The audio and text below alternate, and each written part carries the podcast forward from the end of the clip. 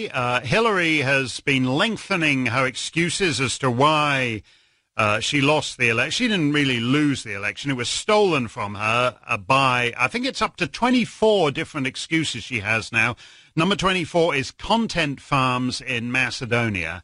And uh, as I said, uh, my grandfather was a uh, Macedonian content farmer, and we often think about, you know, gathering on the porch and recalling the old days on the Macedonian. Con- I never thought he never thought that the old content farmers he left behind in Macedonia would one day steal the U.S. presidential election. They are gnarled, hard-working Macedonian peasants, and the way they were able to reach out and uh, steal the election from a well-oiled machine. Now that the cold, hard truth has set in, Macedonia will not be getting an invitation from the EU to open accession talks anytime soon. A rift has set in between unlikely players, Zoran Zaev and his president, Stevo Pendarovski. Zaev continues to insist that there is no alternative to continue forward with the implementation of the so-called Prespa agreement, while President Stevo Pendarovski says essentially, not so fast. At issue is Article 110b, which basically states that Macedonia does not have to enforce the agreement domestically unless and until those EU accession talks begin. Even the Greeks agreed with this. On top of all of this, Pendarovski admits that, quote, all Macedonians, unquote, are, quote, bothered by the adjective north, and that, quote, even today I can't get used to it, unquote, before adding reluctantly that, quote, maybe over time I will, unquote. Note the word maybe. For its part, the largest political party in Macedonia, VMRO-DPMNE, is now saying essentially they will overturn the agreement when they retake power. The Western elites who have championed Prespa soiled themselves upon hearing this. We'll discuss all of this and more on this episode of the Macedonian Content Farmers Podcast. I'm Jason Miko, coming to you from the center of Tucson, Arizona. And this is Cvetin Chilimanov from Skopje, Macedonia. How you doing, Tsvetan? Fine, fine. Uh, daylight savings time, so we had a bit of difficulty connecting uh, for this episode. You, you don't have that in Arizona, right? We do not have daylight savings time in Arizona, and I'll tell you why. Because in Arizona, who wants an extra hour of daylight in June when it is 150,000 degrees outside? So, no, and and, And you and, don't have and a siesta they- like the Spaniards do, right? Actually, we don't. No, that well, that's a cultural um, item that's gone by the wayside. You know, we probably had one here in the 1800s, but uh, now that we're really hip and fast-paced and moving, you know, uh, we don't have that anymore. So, uh, and I think the European Union is going to scrap it at some point, right? I was. uh, What do I care? We're not gonna join anyway, so it doesn't affect me one bit. Oh my goodness, yes, you're absolutely right. Yeah. So who cares? But yeah, I think it's. I don't. I don't. I've never understood daylight savings time, but. Uh, and I don't even know when the U.S. goes on or off. Let's see, Yeah. it's spring forward, fall back. So they're supposed to get out of daylight savings time. The rest of the country. But we have now an Well, we'll argument whether we should side with, uh, continue to side with Serbia for our time zone, or if we should uh, switch to the Bulgarian zone because Macedonia is, I think, kind of right in the middle of the meridian or the what's it called, the the line. Uh, uh, which uh, decides which time zone we should be in. So obviously we were lumped with Belgrade, which uh, uh, was lumped with uh, I don't know, like a central area of Yugoslavia to uh, have one unified time zone in the whole of Yugoslavia. It was not that big to have two time zones, Right. but then uh, Greece has an, a different time zone. Bulgaria has a different time zone. Turkey. So I had a weird situation driving to Corfu for vacation. I'm actually driving west, but the, the time zone switches as if I was driving to the east. Driving. oh, funny. And now there is Well, some this- push to have Macedonia lumped with Bulgaria in, in that zone and away from Serbia. You know, Cvetin, if if only the most burning issue in Macedonia could be which time zone to join, then all would be well, all would be right. Mm. Uh, but uh, that is for other people at another time and age to decide. Right now, we've got. Well, let's see. Where do we start? Let's start with the rift between uh, Pendarovski and um, and uh, Zaev. We're Mhm. recording this on Monday, October twenty eighth.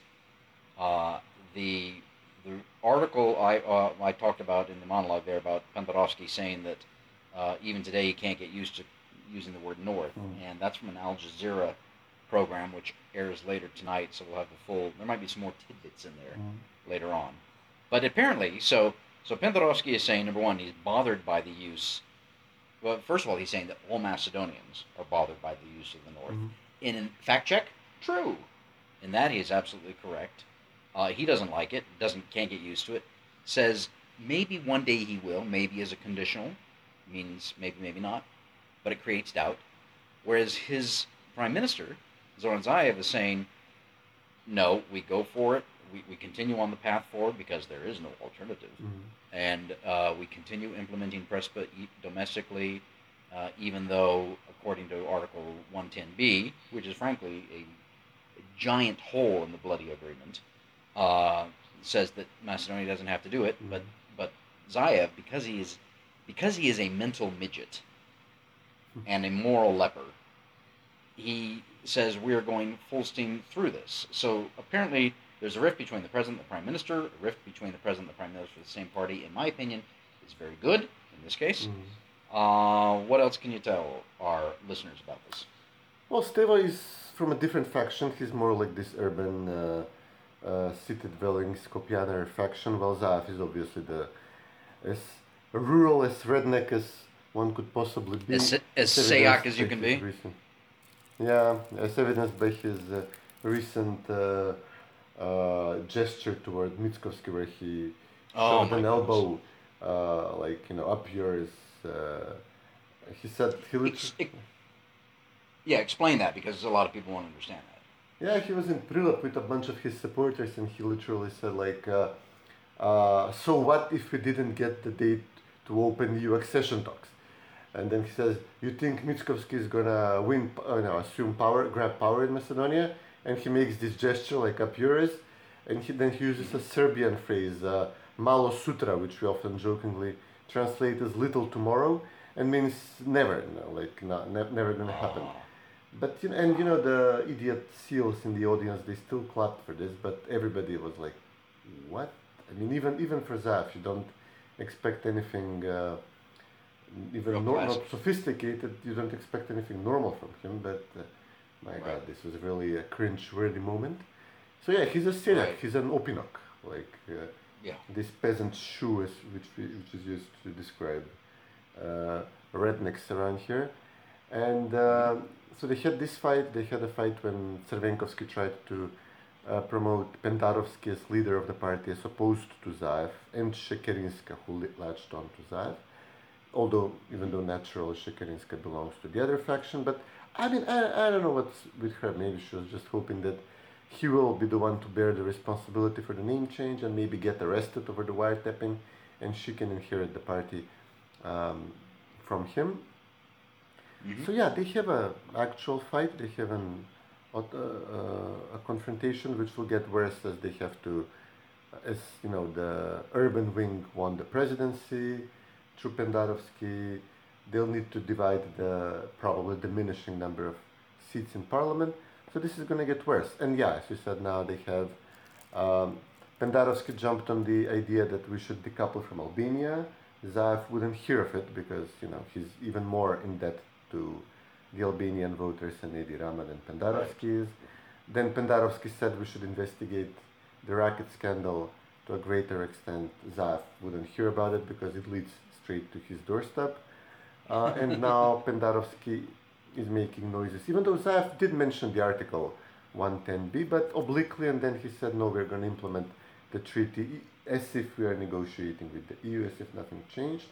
But Pendarovski made this statement, which is a bit more hawkish uh, than uh, Zaev. So yeah, we are, even our friend Laris Gaiser from this Italian newspaper, which has been publishing all the details about the, wire, the, the racketeering scandal, he noticed, he says, look, this is turning into a rift, he, according to his Mhm. uh, reading of the situation. This is now creating into a fraction almost. Yeah. Well, two points. Um, number one, you, you mentioned that Pendarovski had wanted to decouple from Albania, and he was just in Albania meeting with President um, Ilir Meta. And I understand he was given the shaft by uh, Edi Rama as well, the prime minister. He was supposed to meet with him and then canceled at the Yeah. last minute. Uh, of course, Yeah. Edi Rama. I think Edi Rama had a spat with Pendarovski earlier this year when Pendarovski said we should decouple, and Mm. Rama said, you know, not so fast in so many words. Uh, number one. Number two, I want to go back to Article 110b. I think it was the former foreign minister under PASOK, which is a now defunct political party in Mhm. Greece, Evangelos uh, Venizelos, Mhm. uh, who brought that up first and pointed out that that's a giant hole in the treaty. Yeah. And, he, and he was the one that mentioned it on the Greek side. And so, you know, I said in the monologue, the Greeks agree with this. Um, but then it was, who was it from uh, VMRO that went on Greek TV? I didn't write it down here in my notes. Uh, Uh, basically Timcho say that- Mucunski, the international secretary, Tim Mucunski. Right. Okay. Young guy. Uh, Yeah. Seems to have uh, caught the attention of a lot of my friends, at least in the Macedonian diaspora, and said, Mm. "Whoa, who is this guy? He's on fire." Mhm. And uh, you know, w- dared to go on Greek TV and basically say, "I'm Macedonian. I speak the Macedonian language. We're never going to say anything other than Macedonia." And oh, by the way, my Greek Mhm. friends, when we get into power, we're going to overturn this damn thing. Yeah. Hell yeah. Good for him. Well, I remember even- yeah. even people like Phil Reeker would tell us privately that, well, let's join and then you can overturn it because Greece is giving us a, a irrevocable deliverable while we can always re-amend the constitution. Countries have changed their names uh, from time to time. Czech Republic most recently is working on this. So uh, yeah, the Greeks understand this because this is what exactly what Greeks would do, and they did with the European Union austerity reforms, uh, where they would overturn them any chance they got. So they understand that they would give us something that is irrevocable, and then uh, EU and NATO membership, and then we can just revoke the name issue. And Timcho told them as much. He said the minute we're in, we no longer need this treaty, and it will be it will be out the window. Wow. Phil Reeker actually said that? I didn't realize that. He told is it breaking news to uh, me. to me. He told it, you know, I heard politicians tell me that he's been advising them. He would do this to encourage people, like, well, what's the big deal? Do it, and then screw the Greeks over. Who cares? This was his way of Well, encouraging. that is yeah.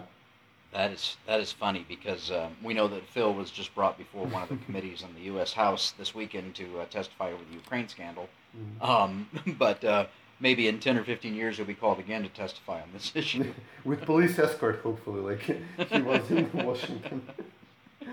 oh, Phil Reeker. Yeah, we never did. We never did get along. But I don't get along with any U.S. ambassador there for obvious Yeah. reasons. It's them, not So- you. Indeed. Yeah, we're entering a phase in which we're getting this uh, solid back and forth between VMRO and uh, uh, the Greek conservatives. And basically, so you know, uh, this will go down. The Greek right wants this to go down. They they practically violated the treaty when they uh, uh, pushed that Macedonia is lumped together with Albania. This is a serious violation of their obligation to allow Macedonia to open accession talks. They're saying, okay, we're not blocking them directly, but we're pushing them in the path of the moving Dutch train which wants to block Albania, and we're, we're pushing them straight in the same direction, tying them together with Albania. So, you know, they're literally violating their one obligation in the treaty. And they also they want to destroy the treaty as well, but they want to make it look like it's our fault. So they are. It was eventually a conservative Greek newspaper, Kathimerini, which pointed to this article as if we didn't know, and it's showing us, Mm. telling us, listen, you can use this article to torpedo that damn thing. But then Mucunski is, VMRO is doing the, the opposite thing. Yeah, we are destroying the treaty, but let's make it your fault. So we are essentially warning the Greeks what we're going to do in a few years' time, or, or hopefully, in a few months' time once we join NATO. And if France says definitely no accession talks ever, you know, what's the point of prolonging this any, anymore? So VMRO is saying, uh, no, we want to join, and then we're going to torpedo it so you fulfill your full obligation, and then uh, we do it by by as if the Greeks don't know this. So in essence, uh, what Mucunski is telling the Greeks is, okay, you either destroy it now and it's your fault, the destruction of the treaty, or we we destroy it later once we've uh, gotten what we can out of the of Prespa. Okay. Well, this is uh, this then reminds me of the um, the Ella Fitzgerald song. Uh, Let's call the whole thing off. You like potato and I like potato. You like tomato and I like tomato. Potato, potato, tomato, tomato. Let's call the whole thing off. Yeah. We, Oh. we say uh, mastica, say uso. Yeah, we, we, we can never no way we can agree on Oh. anything. Oh my gosh, we might be able to come up with a song on this. Ah, yeah. I like it. All right, this is this is next week's uh, next week's challenge. So, uh, Yeah, yeah. Uh, but but going back to um, you mentioned Laris Gaiser, uh, La. Verita, uh, and and he's been talking more again this week about all the scandals, which seemed it's it's funny, you know, being you're you're a you're a journalist and I follow the media. I'm in public relations, so I deal with the media over here on the this side of the pond on a domestic issue and whatnot. But anyway, we both obviously are closely tied to media, news, uh, Mhm. journalists, etc. We follow all this, and it's kind of funny to watch the ebb and the flow, uh, how it works with regard to Macedonia. So it seems like the scandals kind of uh, the the reporting on that took a dip uh, until this past week when Lars started talking about it again because there was so much going on with the EU Mhm. issue, uh, this this rift uh, that I mentioned earlier, and now it seems like perhaps the, the scandals are going to come back because there's these are still ongoing cases, and if I'm correct, and they're still being investigated, right? Well, as much as uh, the prosecutors are allowed to investigate them, yes. Yeah. What is the latest on that? I mean, I, I know I noticed that both Boki 13 and Katica Janeva were their detentions were again extended. yeah, they, they're gonna remain in prison uh, for the time being, and uh, uh, the SDSM politicians, uh, the two of them, which were expected to be initially charged, Frosina Remenski and Alexander Kiracovski, they were both interrogated, but only Frosina has been charged and she's now in detention, uh, in house arrest, like a more comfortable form of arrest, while Kiracovski is at large still and not charged. But, uh, well, you know, I mean, um, there is obviously, as things get uh, uh, more difficult for SDSM, this, this started as an intra SDSM fight because the prosecutor, uh, Vilma Ruskovska, who charged these people, she's not a friend of VMRO, quite on the Mhm. contrary, but she apparently they had the feeling they're strong enough in SDSM so that they can indulge in some factional fighting using prosecutors, one side employing Katica, another side employing Vilma to do extortion, to get uh, some money out of businessmen. But once the elections were called, the, the bo- both sides, everybody in SDSM understands that they cannot afford this type of fighting anymore. They need to uh, close ranks. So I don't think we'll be seeing m- mu- uh, much in the way of charges uh, uh, until the elections, unless obviously if the fight between uh, the urban and the rural wing escalates to the degree that you know polls show that the SDSM is losing horribly anyway, or um, a fight escalates over the division of the seats in parliament, that would re uh, rekindle this uh, confrontation. But at, at the moment they have closed ranks, there are no leaks on their side, there are no leaks on the side of the prosecutors. But VMRO keep reminding them that listen, we have more material than uh, has, has been published, and uh, Laris says I have more material than what's been what's uh, been published so far.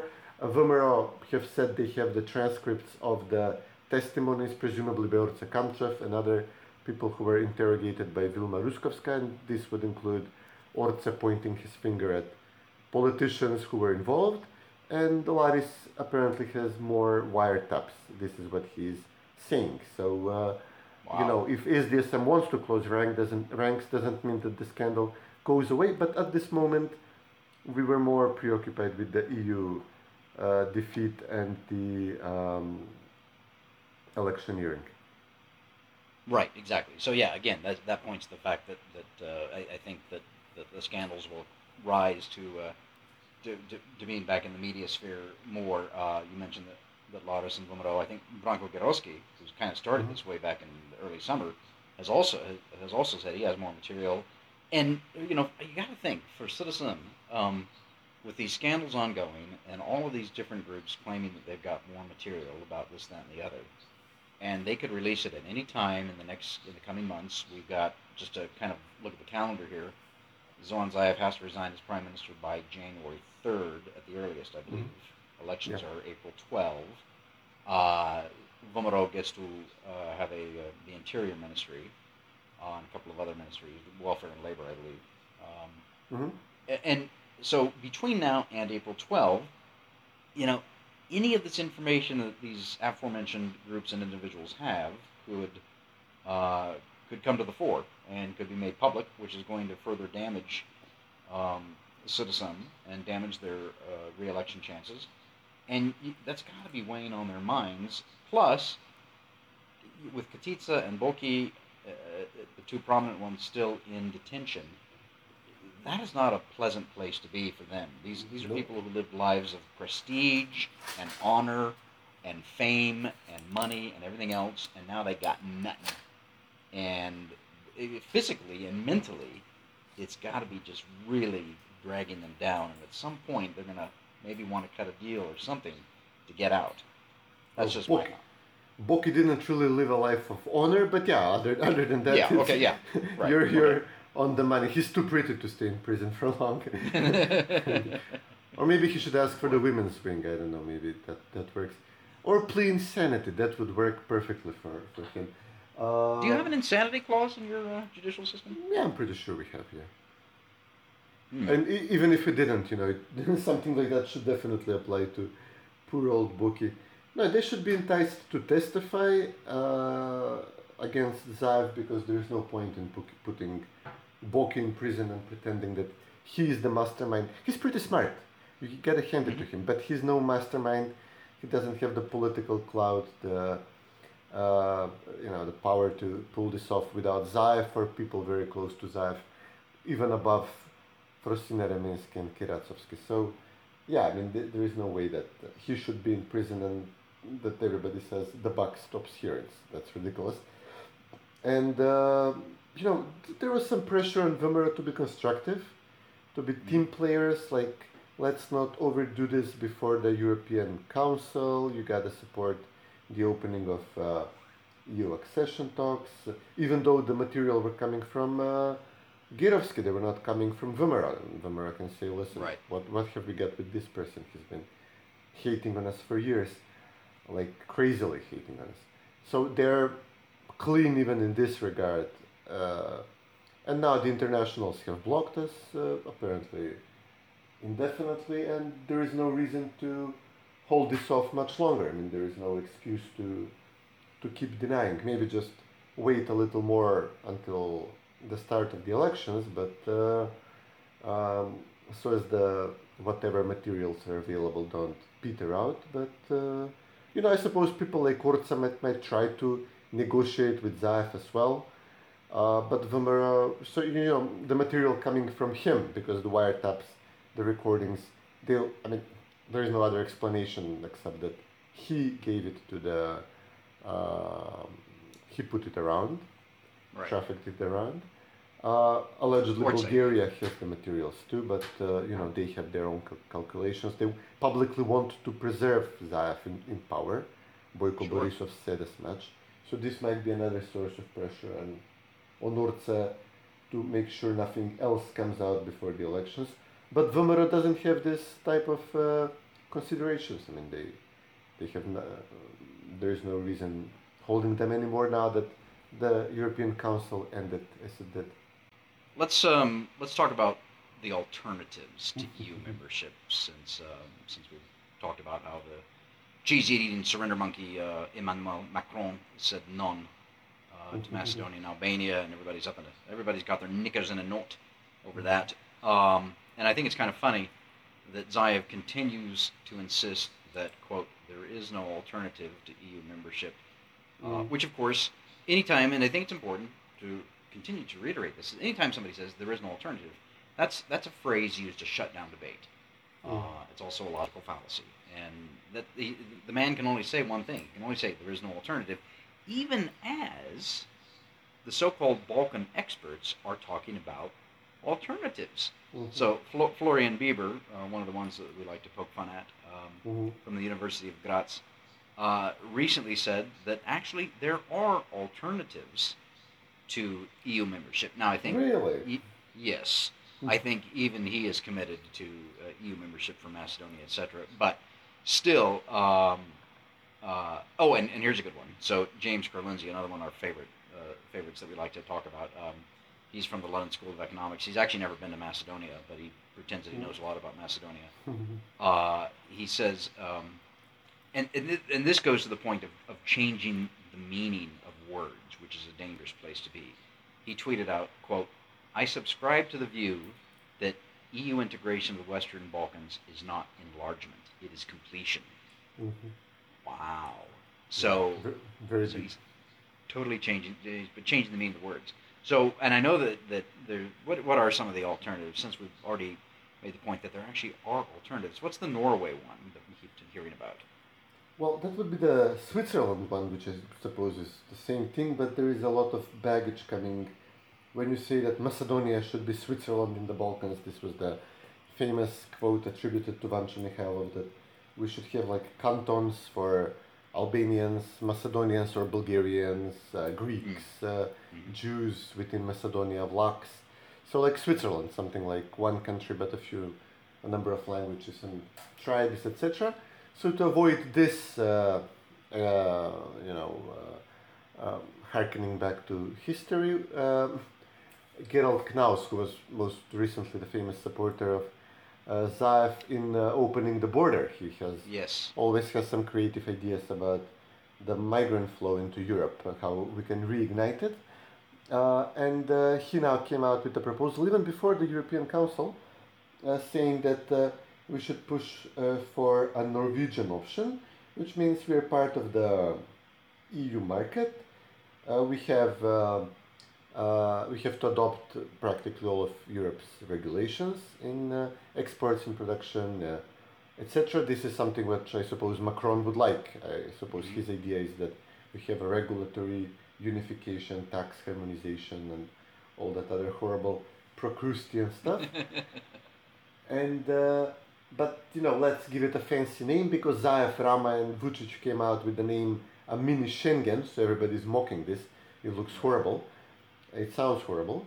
So then we're going for a Norway in the Balkans, which obviously in, in Balkaners evokes uh, fanciful, you know, um, positive uh, uh, ideas. And this would mean us contributing to the EU budget, uh, aligning our regulation with the EU, having unfettered access to the EU market, which we already have to a large degree. Maybe Right. also uh, movement of people and uh, I don't know some kind of a visa. You know, even uh, we have visa-free travel, maybe just like full employment opportunities, but not full membership, not voting rights in the EU. To this we say, well, sure, we wanted this. Gruevski kept talking about this. Everybody on our side kept talking about this as a great alternative to EU membership, which we can achieve without uh, encountering a Greek veto and then without changing the name. But now that we were forced to change the name, what's the point of this alternative? Why, now that we have uh, given up our uh, deliverable, we want the full deliverable on your part. Otherwise, again, give us this, but then the Prespa Treaty is out because Greece cannot block a Norwegian outcome in the Balkans. So, uh, sure, we go back to our, we restore our national dignity and we join uh, your Balkan Norway. Does this include uh, bringing the fjords to the Balkans as well? or, or the oil. I, I prefer the oil if I had to choose. there you go. Yeah. Uh, well, of course, if you get the fjords, you get the tourism too. But you already have uh, pretty good. Macedonia's got a fair uh, fair number of tourists coming in. Uh, and it Mm. increases every year. That's a spot of good news, actually. Um, Mm. But you're right. The oil would be uh, the oil would be uh, useful, I think. So. Mm. All right. So there are alternatives. Uh, we'll see where those proposals go. I see uh, you mentioned uh, Gerald. Uh, how do you pronounce his name? Knaus. Um, and his Yeah. proposal, I already saw it got shot down by a number of EU officials, of course. Oh, yeah. Uh, so it's interesting to see, talking about rifts, it's interesting to see the rifts that are developing between all of the supporters of Macedonia changing its name in the first place. And, and the deeper you get into this and the more the details emerge about what all this means, how how they, they come out of the weeds and they start attacking each other on, on these various things. Uh, because they never really thought it through to begin with. Uh, they thought that all you do is is uh, come up with uh, a bunch of words on paper, ignore your populations and, and what they want, and, uh, and slam it through Parliament, ignoring the consent of the governed and doing whatever you can to get it through Parliament. They thought that that would make it all right. Well, basically, we did a 180 uh, role reversal here. So people like, uh, uh, you know, Tanya Milevska, keep going back to her because she's the, probably the most comical of all this from the Yes. Zaev side, who really reacted to the uh, uh, defeat in Brussels, uh, possibly worse than uh, from every, every, everybody else. Um, so now she's supporting a plan B, uh, Norway option, or she's angry at Knaus about the Norway option, but she actually, uh, shortly after the, refer- uh, the council, she started talking about we need a plan B, they don't want us, uh, let's not be the uh, jealous girlfriend who got uh, kicked, you know, dumped by her boyfriend, let's not give them the satisfaction to see us beg, let's wait for them to come begging to us, some similar teenager stuff. Uh, And on our side, on the right, uh, those of us who were supporting uh, a looser alignment with the EU and who were warning about the dangers of creating this feder- federalized space with a flag, with an anthem, and even worse, uh, a military, a prosecutor, um, a unified tax code, and everything that we all definitely do not belong there at least for another 50 years. Um, but now our position, which has always been a plan B, Mhm. uh, but now we say, okay, wait, but is the name, do we reverse the Prespa Treaty? And if not, well, listen, then we want to join in full, and then we want to go full Visegrad, because we also see that once you're an EU member, you can also more easily, as Mucunski said, reverse the Prespa Treaty, but then you can also start acting out like uh, Orban or Kaczynski. We are much smaller, but we'll be in good company. We can align with them, and uh, uh, people get off your back once you're in, or they can't abuse you as much as when you're negotiating. So yeah, we're we've completely reversed our positions. Although on our part it's more like a joke, and uh, I would still hate to be part of a Macron-led European Union, and it's gonna collapse anyway, even faster if he gets his But- wish. That is true. And and to reverse a popular phrase, always go full Visegrad. Yeah, yeah. I, I go with, uh, I, would, I warn often Anne Marie and uh, Hahn, etc., that we're gonna Visegrad so hard once we're in. Oh, we could turn it into a verb. I like it. yeah, yeah, yeah. We, we use it. Well, uh, well, well. Speaking of, of Johannes well, Hahn, and, listen, seriously, Gruevski is kind of like a founder of the group. yeah. Well, and, and speaking of Johannes Hahn and Anne Marie Huber and all of those people, they're leaving as of uh, Thursday, right?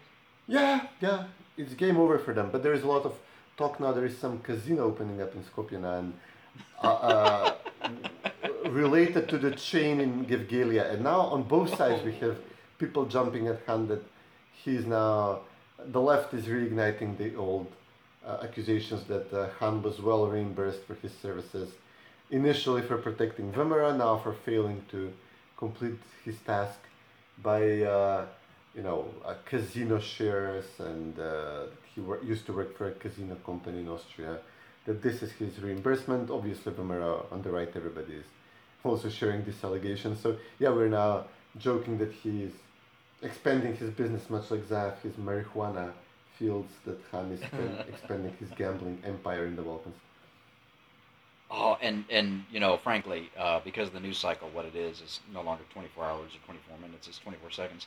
People, Mm. some listeners won't even remember the scandals that Johannes Hahn was caught up caught up in in a previous life, which was only what 15 years ago, maybe. And and that Yeah. what you just mentioned the the uh, the casinos and everything else that he was involved in. And these people are, um, when I say these people, I mean the European Union bureaucrats are. Mm. Uh, um, shall we say, uh, a bit dodgy, to say the Yeah. least. At least something. Yeah, we we've we've dealt with crooks, with uh, like that quote in uh, Oscar, murderers, crooks, bank robbers, etc. But you bureaucrats, sheesh, like you make me you make me nervous.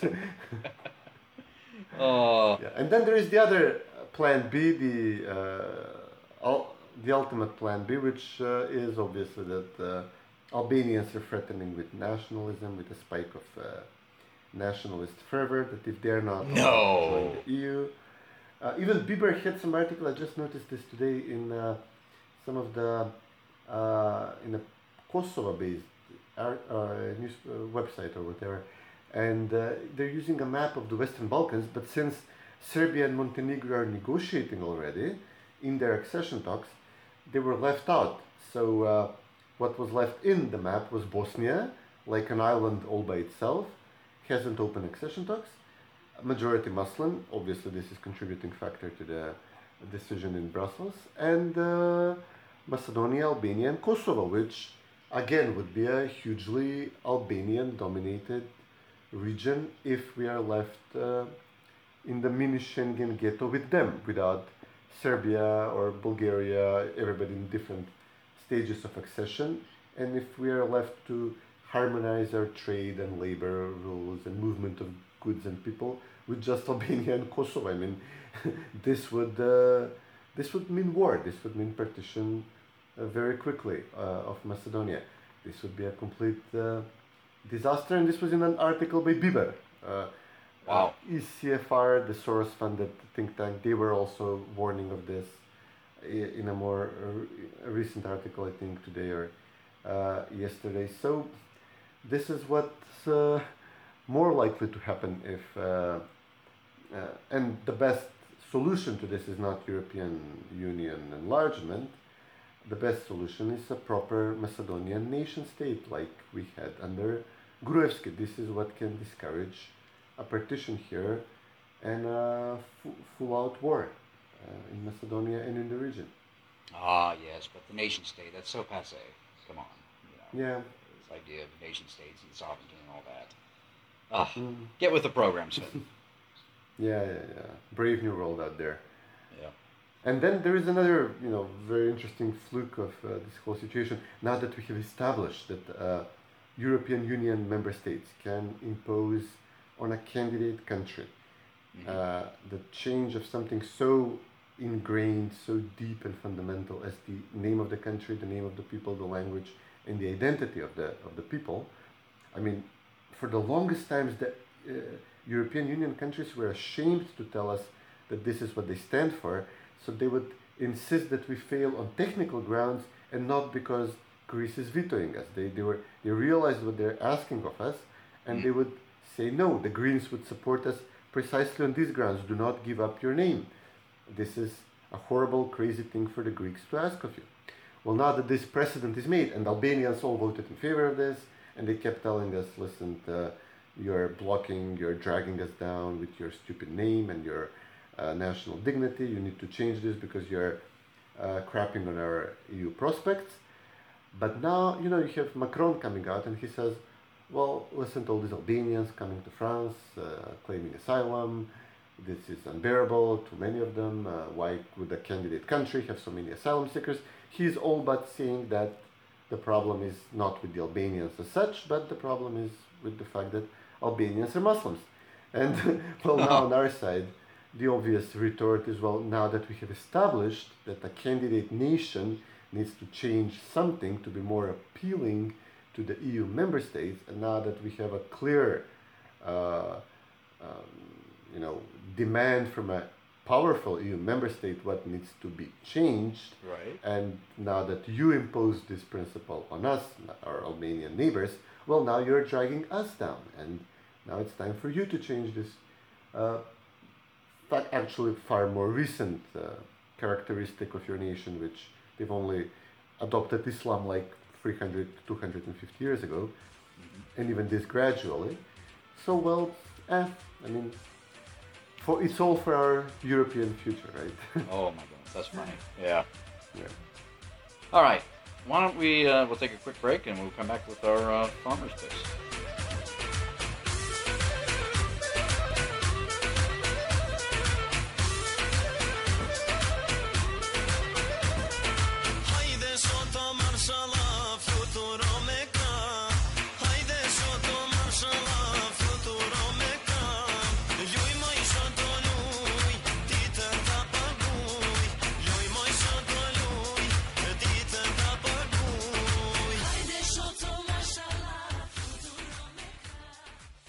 And welcome back to the Macedonian Content Farmers podcast. This is Cvetin Chilimanov, and we have Jason Miko as always on the line.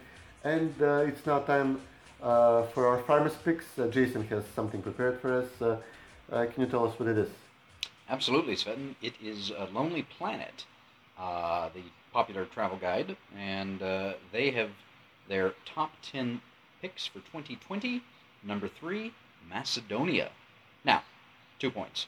Obviously, they use the N word, uh, and I think it was a year, year and a half ago, I had a quick dialogue on Twitter with one of the editors of Lonely Planet, and I said, you know, it's really Macedonia. And she actually said, I completely agree. I'll always call it Macedonia, but you know we're a corporate entity. Blah blah blah. We're gonna have to call it that. I, I get that to a degree, but I think any PR that, that brings in especially tourists uh, and and amplifies the nation is, is good.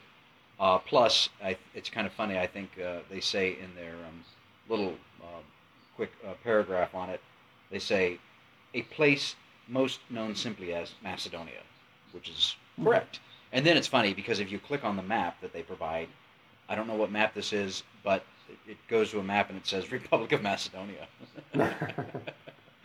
so, uh, and then of course it lists all the places in Macedonia, uh, you know, and then and and frankly, this piece on Macedonia was done a couple years ago when they highlighted Macedonia. Uh, and so the only thing they did was put the N word in front of a bunch in front of Macedonia, in a bunch of places. Uh, but it's always good to be called out for uh, the beauty and, and the gastronomy and the, the landscapes and just everything that Macedonia has to offer, uh, especially the wine. Um, so that's that's my pick. Uh, North, uh, well they call it North Macedonia. Macedonia is number three on the Lonely Planet pick of places to visit in 2020. Excellent. Uh, So- I remember uh, I saw the U.S. ambassador share this, and I said, "Come on, no EU accession talks, no uh, Nobel Prize for Zoki, not even the Eurovision contest. You couldn't even rig this." but okay, at least we got a Lonely Planet blurb. Thank you. Excellent. a reprint, a reprint under the new name. Yeah, right. There you go. Apparently, oh jeez. Well, this is like the Jack and the Beanstalk uh, all over again. Maybe, maybe Zaev, maybe Zaev basically gave up the country for for the magical marijuana beans, I guess. Oh yeah. Okay. Very droll. Very droll. All right. Well, that's our. I, I know I said Mace- we, we said Macedonian farmers picks. We have Macedonian farmers pick singular. Uh, next week, uh, I already know what I've got for next week. So, but that's next week. So, anyway, again, Lean, lean harvest this week. exactly. So, uh, today is the 28th. This will drop tomorrow on the 29th of October. I'm sure there'll be plenty of news in the next few days when we record again on uh, Sunday. Always great talking to you, Sutton. You too, buddy. Take care.